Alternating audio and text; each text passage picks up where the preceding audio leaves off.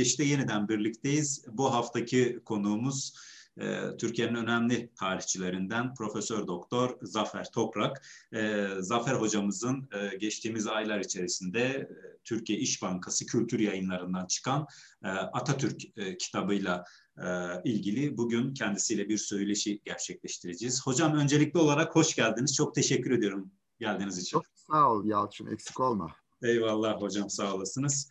E, hakikaten e, hocam e, bugüne kadar Mustafa Kemal üzerine gerçekleştirilmiş çalışmalardan farklı bir perspektifte yeni bir e, eser e, ilim dünyasına kazandırmış bulunmaktasınız. E, ben e, bu vesileyle hemen e, hazırlamış olduğum soruları takdim etmek isterim hocam. Siz de uygun görürseniz. Tabii buyur. Ee, şimdi hocam siz e, kitabınızın hikayesini aslında e, bir e, düşünsel bağlamda bir arkeoloji yaptığınızı söylüyorsunuz. E, bugüne kadar Mustafa Kemal üzerine gerçekleştirilen çalışmalardan farklı olarak. Bunu da zaten işte hukuktan sosyolojiye, ekonomiye, siyaset, bilim, kültür alt başlıkları altında teferruatlı bir şekilde ele alıyorsunuz. Acaba ilk soru olarak bu ya arkeoloji tabiriyle ne kastettiğinizi ya da benim anlatırken eksik bıraktığım hususlara dair bize ne söylemek istersiniz? Tabii Yalçın. E, şunu belirteyim öncelikle. Belirttiğin gibi bu kitap farklı bir kitap. E, şimdiye kadar e, Atatürk'ün e, askeri kimliği üzerine yani Zabit Atatürk olarak epey şey yazıldı, çizildi. Keza siyasi kimliği önemli siyasi kimliği üzerine de e, sayısız kitap yayınlandı. Ama düşünsel boyutu, entelektüel kimliği üzerine çok az şey yapıldı. Şimdi bu kitabı oluşturabilmek için belirttiğim gibi arkeolojik bir çalışma yaptığımı söylüyorum. Bununla şunu kastediyorum. Aslında Atatürk'ün düşünce dünyasına girebilmek için, o ipuçlarını yakalayabilmek için çok değişik türde bir takım kırpıntılardan yol yola çıkmak gereği duyuyorum. Yani e, tabii Atatürk'ün her şeyden evvel e, yazdıklarına, çizdiklerine bakıyorum, söylevlerine, demeçlerine, telgraflarına bakıyorum. Bütün bu kaynakları ele alıyorum. Ama her şeyden evvel bu tür bir çalışmayı inşa edebilmek için benim temel başvuru kaynağım Atatürk'ün kitaplığı. Yani Çankaya kitaplığı oldu. Ve bu Çankaya kitaplığında ki eserlerin üzerinde Atatürk'ün bir fiil almış olduğu notlar, altını çizdiği satırlar, bütün bunların üzerinden giderek aslında bir arkeolojik çalışma yaptığımı söyleyebilirim.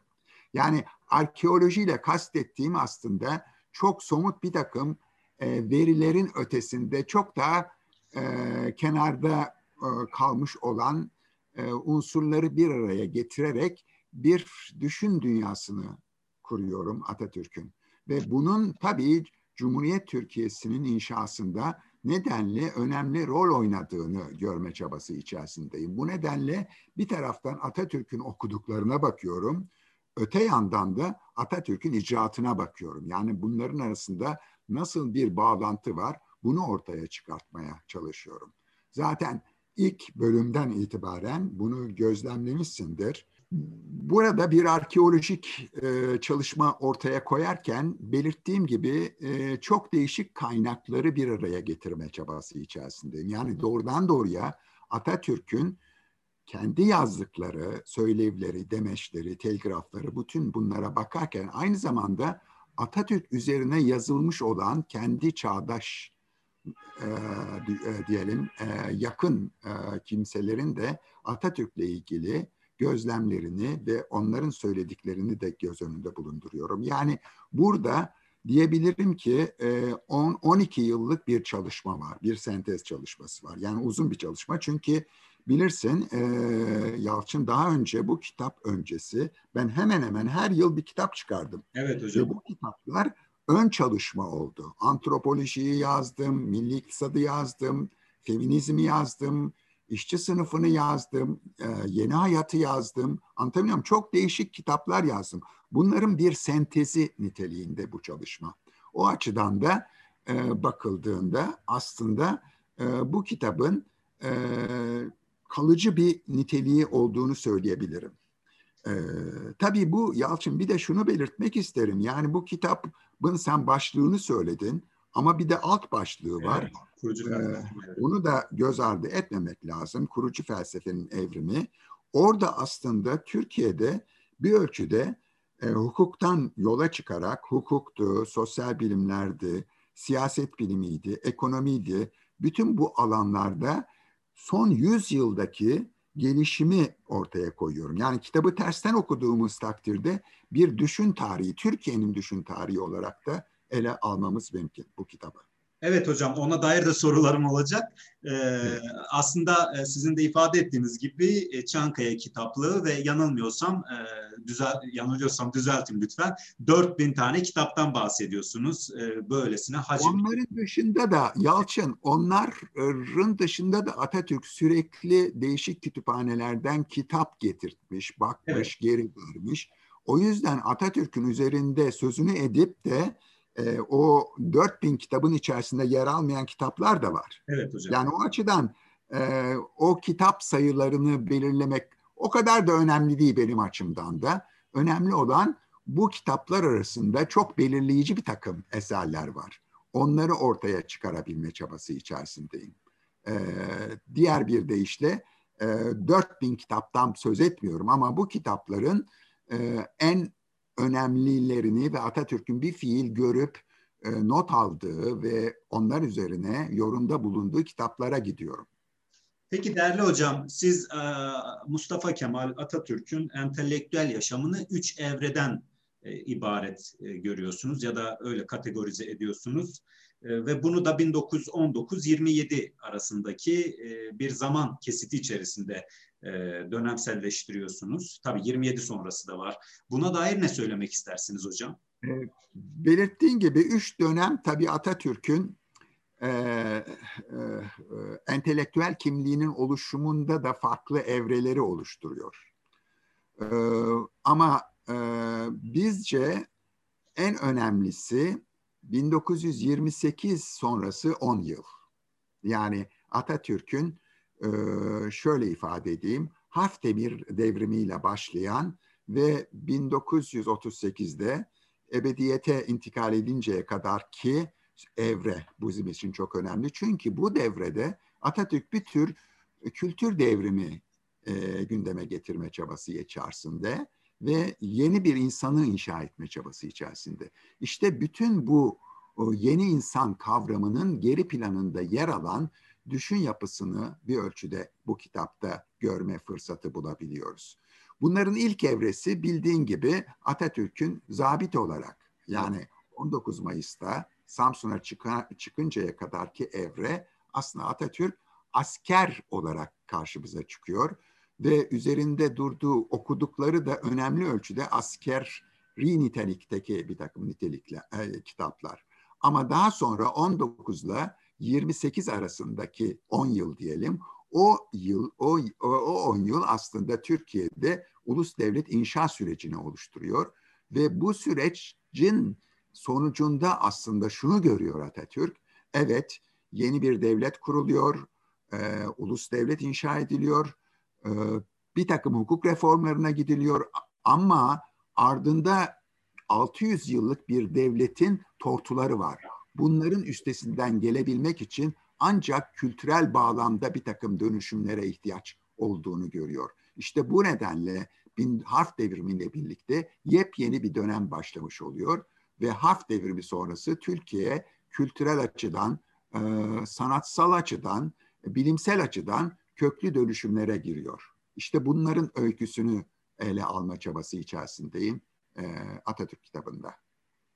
Peki hocam siz aslında sadece 20. yüzyıl değil biraz daha gerisine giderek diyorsunuz ki henüz Osmanlı Devleti'nde 18. yüzyıl ve ağırlıklı olarak 19. yüzyıldan itibaren başlayan bir süreç söz konusuydu ve dolayısıyla da Atatürk'ü de bu zihinsel sürecin çok ötesinde görmüyorsunuz. Analiz ederken de aslında buralara da temas ediyorsunuz ve e, şunu söylüyorsunuz. E, yani milli mücadele sonrasında kurulan ulus devletle beraber aslında demin ifade ettiğiniz şey yüzyılların birikimi e, kültür kodlarını alt üst edercesine siyasi bir devrimin yanı sıra zihniyet devrimi yaşanmaya başladı ve sizin de ifade ettiğiniz gibi işte Cumhuriyet Halk e, Fıkrası'nın Büyük Kongresi ve Nutuk'un okunmasına sonra biz artık farklı bir Atatürk görmeye başlıyoruz. Ee, evet.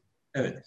Buradan biraz devam edersek hocam ne söylersiniz? Yani o Şunu geriden gelen. Yani bütün bu öykünün temelinde aslında 18. yüzyılın aydınlanma felsefesi yatıyor. Bunu göz ardı edemeyiz. Yani Atatürk aydınlanmacı bir kişi. Ee, ve daha sonraki fikirlerinin oluşumunda Fransız devriminin onun ardından 19. yüzyıl Fransa'da Fransa'sındaki inişli yılış, e, çıkışlı düşünce evriminin onun ardından e, bir ölçüde e, Üçüncü Cumhuriyet Fransa'sının bütün bu faktörler aslında Atatürk'ün daha doğrusu Atatürk'ün mensup olduğu neslin temel girdilerini oluşturuyor. Yani Atatürk aslında evet e, bir lider olarak olayı götürdü ama çevresinde de onun kadar e, bu sürece inanmış kişilerin olduğunu da göz ardı etmeyelim. Yani bir aydınlanma felsefesinin nedenli Jön Türkleri etkilediğini görüyoruz. Nitekim Atatürk de bir Jön Türk olarak olay, e, yani sürece başlıyor. İttihat ve Terakki üyeliği var daha önce ve bütün bu fikirlerin sentezi olarak bir noktaya varıyor. Ama bir fark var diğerlerinden Atatürk'ün. Atatürk sonuna kadar bu iradesini e, bir ölçüde ortaya koyuyor ve bu konuda hiçbir ödün vermiyor ve e, bildiğimiz gibi yepyeni bir ulus inşa sürecinde aslında saltanatı ve hilafeti karşısına alabiliyor. Bu çok önemli. Arkada 600 yıllık bir imparatorluk var. O yüzden zihinsel olarak bir takım kodların değiştirilmesi çok zor. Atatürk'ün en yakın arkadaşları bile zaman zaman fire veriyorlar. Yani bir harf devrimi yapılacağı vakit en yakın arkadaşları buna karşı çıktılar. İsmet İnönü'den, İnönü'den Kazım Karabekir'e kadar. Anlatabiliyor muyum? Evet. Hatta bilim insanları, Köprülü Fuat falan bütün bunlar bu harf devrimine karşıydılar. Yani bu denli engebeli bir süreçten geçerek Atatürk amacına ulaşıyor. Yani bir medeni kanunu düşünün. O medeni kanunun 1926'da çıkışı büyük bir olaydır. Yani Türkiye'de referanduma koysanız o tür bir mevzuatı yüzde beş bile bir oy alamaz. Yani o denli e, topluma rağmen bir e, dönüşüm gerçekleştiriyor. Bunları unutmamak gerekir. Bunu çok birçok hususta Yalçın gündeme getirebiliriz. Mesela Ankara'nın başkent oluşu, hatta Cumhuriyet'in ilanı yani bir ölçüde neredeyse bir oldu bittiye getiriyor Atatürk Cumhuriyet'in ilanını. Çünkü o kadar çok muhalifi var ki temel muhaliflerin İstanbul'da olmadığı zaman yani bu o, cumhuriyeti e, bir şekilde ilan ediyor ve o yüzden de epey e, tepki alıyor. Bunu unutmamak gerekir. Ve o tepkinin sonucunda da bildiğimiz gibi terakkiperver fırka kuruluyor. Yani bunların evet. bu bağlantılarla birlikte bu düşün dünyasını inşa edebilmemiz gerekir. Peki hocam e, şunu da bir yani çalışmanızda şunlara temas ediyorsunuz. Cumhuriyetle beraber e, gemiler yakıldı ve geri dönüşü olmayan bir yola girildi diyorsunuz. Ama demin de ifade ettiğiniz gibi o yüzyıllardan beridir süre gelen, e, sürgit devam eden diyorsunuz. Arayıştan da bir senteze ulaşıldı. Yani bir tarafta bir radikal kopma söz konusu, bir tarafta da bu miras üzerinden yükselen bir sentez söz konusu. Ee, buradan e, devam edersek e, siz buna bir devamlılık mı söylersiniz yoksa bir kopuş mu dersiniz? Yani Cumhuriyet e, Osmanlı küllerinden mi var oldu? Evet. Yalçın her ikisi hem evet. devamlılık var hem yani şimdi hakkını verelim. Tanzimattan beri Türkiye'de aslında hatta Tanzimat öncesi bile yani 2. Mahmut, 3. Selim falan bir batıya yönelme var. Bunu kabul etmek gerekir. Ama sürekli bir ikilem içerisinde bu dönemdeki kadrolar. Yani bir taraftan batı öbür taraftan doğulluk. Bunların birlikte var olabileceğini varsayıyorlar. Yani o nedenle mesela hukukta tanzimatla birlikte yani 1839'dan itibaren bir takım batı hukuk normları kabul ediliyor. Ama bunların hepsi kamu hukuku alanında. yani ceza hukuku gibi, idare hukuku gibi, uluslararası hukuk gibi alanlarda Batı hukuku alınıyor ama özel hukuka dokunulamıyor. Çünkü özel hukuk büyük ölçüde şer'i normlar dahilinde düzenlenmiş durumda.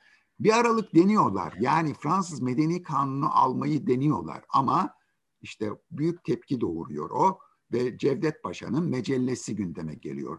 O da önemli. Yani mecellenin evet. aslında önemli bir kodifikasyon olduğunu kabul etmek gerekir. Kesinlikle. Bu, evet. Bunu getirme açısından. Ama hiçbir zaman Cumhuriyete kadar özel hukuk alanında radikal bir adım atış söz konusu değil. Değildi. İttihatçılar deniyorlar. İttihatçıların bir hukuku aile kararnamesi var. Yani aile hukukunu düzenleyen bir mevzuatları var. Ama iddiaçılar iktidardan düşer düşmez itilafçılar hemen geriye dönüyorlar ve e, kadük kalıyor bu mevzuat. Ancak 1926 yılında ve büyük ölçüde Atatürk'ün e, iradesiyle kabul ediliyor medeni kanun. Çünkü mecliste kimse medeni kanunu bu şekliyle kabul etmekten yana değil. Hala birçok milletvekili çok eşliliği savunuyor ve bu normlardan ödün vermeme çabası içerisindeler. Bütün bunların üstesinden gelen aslında Atatürk'ün o karizmatik kimliği yani milli mücadele sırasında edindiği karizmatik kimlik aslında bütün muhalefeti alt etmeye yetiyor. Peki hocam burada şöyle bir araya girsem. Evet karizmatik kimlik diyorsunuz. Ee, 27 sonrasında işte Nutuk CHP kongresinden sonra diyorsunuz. Ama aslında burada bir anda da e, yani şunu da görüyorum aslında çalışmanızda. Siz yeni insan diyorsunuz. Yeni insanın inşası diyorsunuz. Bunun aslında bir yanıyla da zaten ona da temas ediyorsunuz. Yani Atatürk'ün tek adam olmasıyla da alakalı bir durum değil mi? Yani zaten diyorsunuz hani bir sürü de muhalefet var kendisine. Ee, tek adam olmasaydı bunları gerçekleştirebilir miydi? Yani bak Yalçın şunu da unutmamak gerekir. Atatürk'ün bir takım reformları ki bu kitapta gündeme getiriyorum. Evet. Aslında bundan sonra e, çıkacak antropoloji kitabım var. Orada daha da ayrıntılı bir şekilde ele alıyorum. Mesela Türkiye eğitim sisteminde çok radikal bir takım dönüşümler oluyor. Yani Darwiniyen bir espriyle yani Darwin'in görüşlerinin hakim olduğu bir orta öğrenim ve lise müfredatı gündeme geliyor. Ama Atatürk iktidardan, daha doğrusu Atatürk e, yaşamını yitirdikten sonra 1938 sonrası bütün bunlar bırakılıyor. Yani bunu unutmamak gerekir. Yani Atatürk'ün zamanında ki bu tür reformlar son derece kişiliğiyle bağlantılı reformlar. Bunu unutmamak gerekir.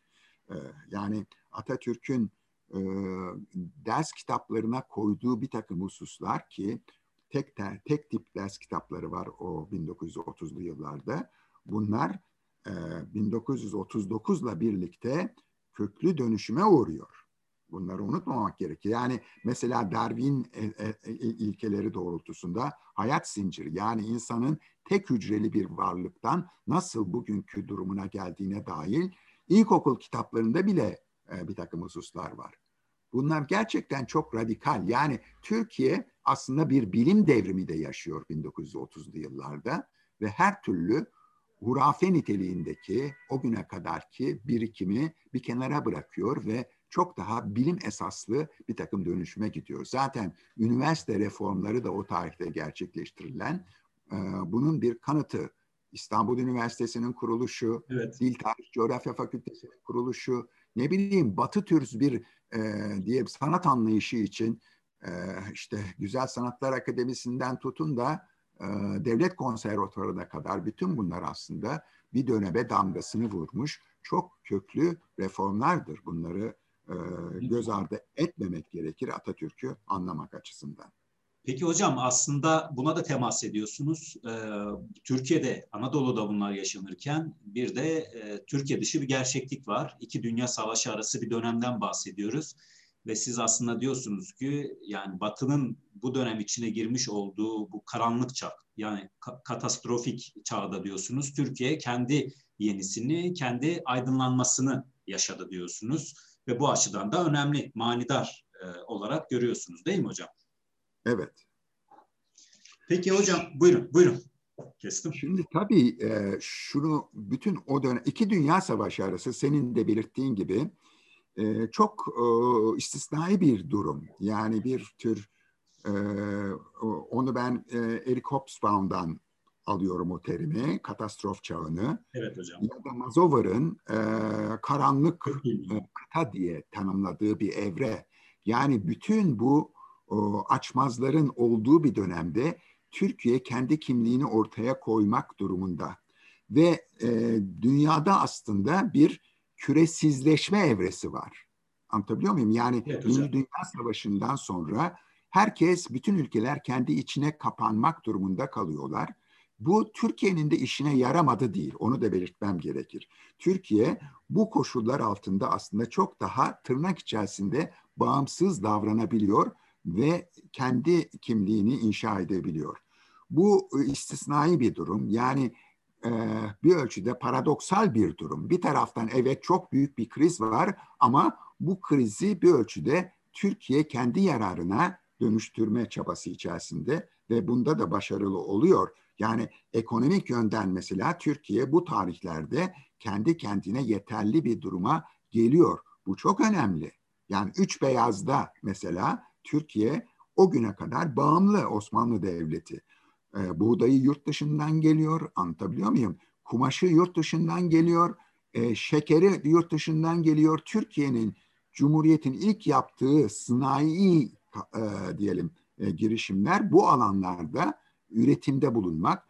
Türkiye bundan böyle kendi patiskasını, kendi kumaşını üretiyor, kendi buğdayını üretiyor, kendi şekerini üretiyor. Yani bu çok kısa bir dönemde ve Türkiye'nin bu dönemdeki ekonomik performansı dünya iktisat tarihine geçmiş bir olaydır. Onu da belirtmem gerekir. Bunu büyük iktisatçılar bunu bu şekilde ortaya koyuyorlar. Yani biz bir taraftan fikir dünyasındaki gelişimi ele alıyoruz, ona bakıyoruz ama öbür taraftan Türkiye'nin bir de o dönemde bir kalkınma olayı, bir dönüşüm olayı var. Bunu da göz ardı etmememiz gerekir. Peki hocam, e, üç kategoriden bahsediyorsunuz aslında tarih, tarihlendirmede bulunuyorsunuz. Aydınlanma Fransası diyorsunuz. 1789 Fransız devrimi ve 3. Cumhuriyet olarak da 3. Cumhuriyet Fransası 1870'ler. Şimdi e, ve elbette ki birçok insan gibi bir asker olarak da Mustafa Kemal'in de Napolyon'a bir hayranlığı söz konusu.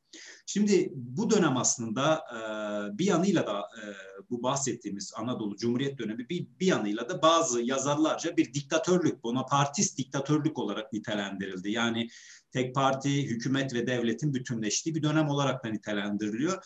Açıkçası yani bu özellikle e, şeyi de okuyunca, sizin bu değerlendirmenizi de okuyunca böyle bir soru sormak da istedim. Hani bu dönem e, bu, bu döneme dair siyasi görünümüne dair de 1827 927 sonrasına dair ne söylersiniz Atatürk'ün öleceği döneme kadar? Tabii yani Türkiye'de bugünkü anlamda siyasi demokrasi yoktu bu evet. evrede. Ama genel anlamda demokrasi vardı onu belirteyim. Yani insanları bir ölçüde çoğulcu bir toplum yapısına yönlendirici bir takım adımlar atılıyordu. Yani medeni kanundan tutun da kadınların seçme seçilme hakkı kazanmaları bütün bunlar aslında yurttaşı ortaya çıkararak bir ölçüde vatandaşı şekillendirerek bir ölçüde demokrasinin temelleri atılıyordu. Bu bağlamda Atatürk sürekli demokrasiden söz etmiştir. Bunu unutmamak gerekir. Ama rejim siyasi anlamda demokrasi değildir. Çünkü tek parti dönemidir. Bunu unutmamak gerekir. Ama şunu da unutmamak gerekir. Tek parti bünyesi içerisinde de bir muhalefet oluşuyordu. Nitekim e, Demokrat Parti Cumhuriyet Halk Partisi'nin bünyesinden doğmuş bir partidir. Bunu unutmamak gerekir. Atatürk iki kez çok partili rejime geçmeyi denedi diyebilirim. İlki tabii kendi iradesiyle değil, terakkiperver fırka e, Atatürk'ten bağımsız bir şekilde ona muhalefet olarak doğmuştu. Ama gerek terakkiperver fırka, gerek serbest fırka, daha sonra 30'ların başındaki serbest fırka kısa süreli oldu. Nedenleri de Türkiye henüz daha e, geçmişin tortularından kurtulmuş değildi. Birinde Şeyh Said isyanı gündeme geldi bir süre sonra o tarihlerde bildiğimiz gibi. Evet. Öbür tarafta Menemen olayı gündeme geldi. Hakikaten öyle durumlarla karşı karşıya geldik ki bir noktada Türkiye gerisin gemiye, geriye yani demin senin kullandığın gemileri yakarak yola çıktı ya hı hı. aslında o gemi geriye gerisin geriye dönmek işten bile değildi. Atatürk bunların önüne geçebilmek için aslında çok daha e, otoriter bir tavır koymak durumundaydı. E, tek çözüm olarak bunu görüyordu. E şimdi düşün e, Yalçın yani Atatürk döneminde Atatürk'e özenen e, Rıza Pehlevi vardı, Pehleviler vardı İran'da. E, Emanullah Han vardı e, öbür tarafta Afganistan'da. Bugünkü durumlarını görüyoruz bu ülkelerin. Eğer Türkiye bir Afganistan değilse, bir e, İran değilse ve layık bir cumhuriyetse bunu büyük ölçüde Atatürk'e muhtacız ve Atatürk kendi iradesiyle toplumda birçok katmanı karşısına alarak bunu e, gündeme getirebildi. Yani Türkiye'nin layık bir cumhuriyet olması aslında o kadar da özlem duyulan bir durum değildi Cumhuriyet'in erken döneminde. Yani hiçbir zaman Türkiye e, serbest e, diyelim demokratik çoğulcu bir rejimle o tarihlerde laik bir yapıya geçemezdi. Bunu bu şekilde hatta bunun sınamasını 46 sonrası bile gördük. Nedenle ödünler verildi Türkiye laiklik konusunda 46 sonrası. Bunları görüyoruz. Yani bu açıdan bakıldığı vakit diktatörlük kavramını kabul etmiyorum. Ama otoriter bir rejimin olduğu bu hiçbir şekilde yatsılamaz bu tarihlerde. diyorsunuz. Ve Hocam. bu tabii Avrupa'daki diktatöryel yapı, daha doğrusu otoriter yapılardan ve diktatöryel yapılardan çok farklı. O yüzden kitabın en sonuna Düerjen'in bir takım evet. alıntısını koydum. Türkiye'de tek parti rejiminin bir geçiş süreci olarak gündeme geldiği söz ediliyor. Avrupa'daki ünlü siyaset, sos siyaset sosyologları tarafından ve bunu da unutmamak gerekir. Hakikaten Türkiye çok partili bir yapıya bir hazırlık dönemi geçirdi diyebilirim e, bu yıllarda. Hocam birkaç dakikamız kaldı. Son soruyu da e, sizi takip eden, e, sizin yazdıklarınızla e, bir akademisyen olarak da aslında yetişen biri olarak tarihçilik e, hususunda Şimdi e, çalışmanızda da ifade ediyorsunuz aslında e, 30'lardan sonra bu tarih sentezinde de bir değişiklik oluşmaya başladı diyorsunuz. Özellikle Henry Ber'in e, tarihsel sentezine bir eğilimin olduğunu ve tarihe bakışında değişmeye başladığını söylüyorsunuz. Son sözlerinizi buna ayırırsak hocam ne gibi bir değişiklik oldu acaba? Şimdi e, Yalçın bu arada bunu fırsat bileyim. Buyurun. Bu kitabın devamı olan Cumhuriyet ve Antropoloji şu sıralarda gene İş Bankası'nda yayınlanmak üzere. Aa. O da aynı hacimde hatta daha da geniş bir hacimde. Bütün bu tarih tezlerini, dönüşümünü ben orada çok ayrıntılı bir şekilde ele alıyorum. Hakikaten Türkiye 1930'lu yıllarda tarihsel bir devrim de yaşadı. Yani biz bir ölçüde bu Türk tarih tezi filan bunu bu, e, e, e, yeterince değerlendiremiyoruz. Yani tabir yerindeyse burun kıvırıyoruz. Oysa öyle değil. Hakikaten bu dönemdeki tarih alanındaki yapılan çalışmalar bugünkü Türkiye'de çağdaş tarihçiliğinin tarihçiliğin temeli oluşturmuştur. Bunu hiçbir zaman unutmayalım diye diye diye bitireyim ve okurlarımız daha doğrusu izleyicilerimiz bu bu kitaba ilgi duyuyorlarsa muhakkak arkasından gelen Cumhuriyet ve Antropolojiyi de okumaları gerekir. Çok teşekkür ediyorum hocam. Ee, çok güzel bir söyleşi oldu. Ee, Zafer Toprak hocamızla Türkiye İş Bankası yayınlarından çıkan Atatürk Kurucu Felsefenin Evrimi kitabı üzerine konuştuk. Hocam katıldığınız için çok teşekkür ediyorum. Çok naziksiniz. Ben sana teşekkür ederim Yalçın. İkinci kitap içinde söz alıyorum senden. Onunla da yapacağız bir söyleşi. Tabii ki, tabii ki. Lütfen, lütfen hocam. Başımız gözümüz üstüne. Ee, iyi günler diliyorum hocam.